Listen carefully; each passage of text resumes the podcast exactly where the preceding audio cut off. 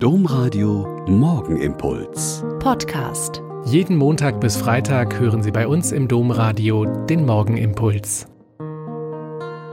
Mit Schwester Katharina, ich bin Olper Franziskanerin und ich begrüße Sie herzlich zum gemeinsamen Beten. Heute ist der Welternährungstag.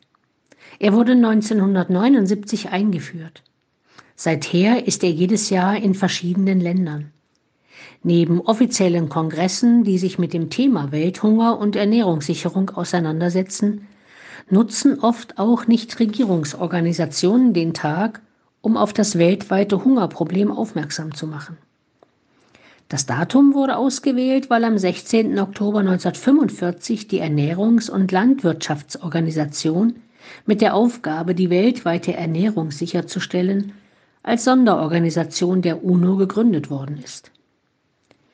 In den heutigen Laudes wird der Psalm hundertsechsundvierzig gebetet. Darin heißt es unter anderem: Recht verschafft Gott den Unterdrückten, den Hungernden gibt er Brot.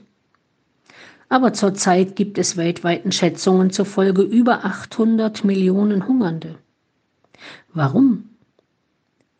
Weil wir es nicht schaffen, die weltweit in Hülle und Fülle vorhandenen Gaben Gottes gerecht zu verteilen.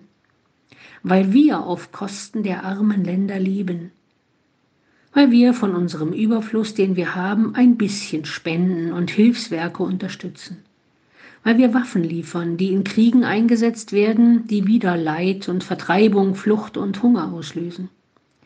Ja, wir wissen, die Welt ist komplex und schon heute gibt es kaum ein Problem, das noch national gelöst werden kann, weil alles mit allem zusammenhängt. Aber es entbindet uns nicht davon, um das tägliche Brot für alle Gott zu bitten, unseren Anteil am Dienst der Gerechtigkeit zu tun und uns einzusetzen, wo sich Menschen darum kümmern, jedem, der hungert, sein tägliches Brot, seine Schüssel Reis zukommen zu lassen. Die derzeitige Pandemie verstärkt das Hungerproblem. Verstärken wir unsere Mühen gegen den Hunger.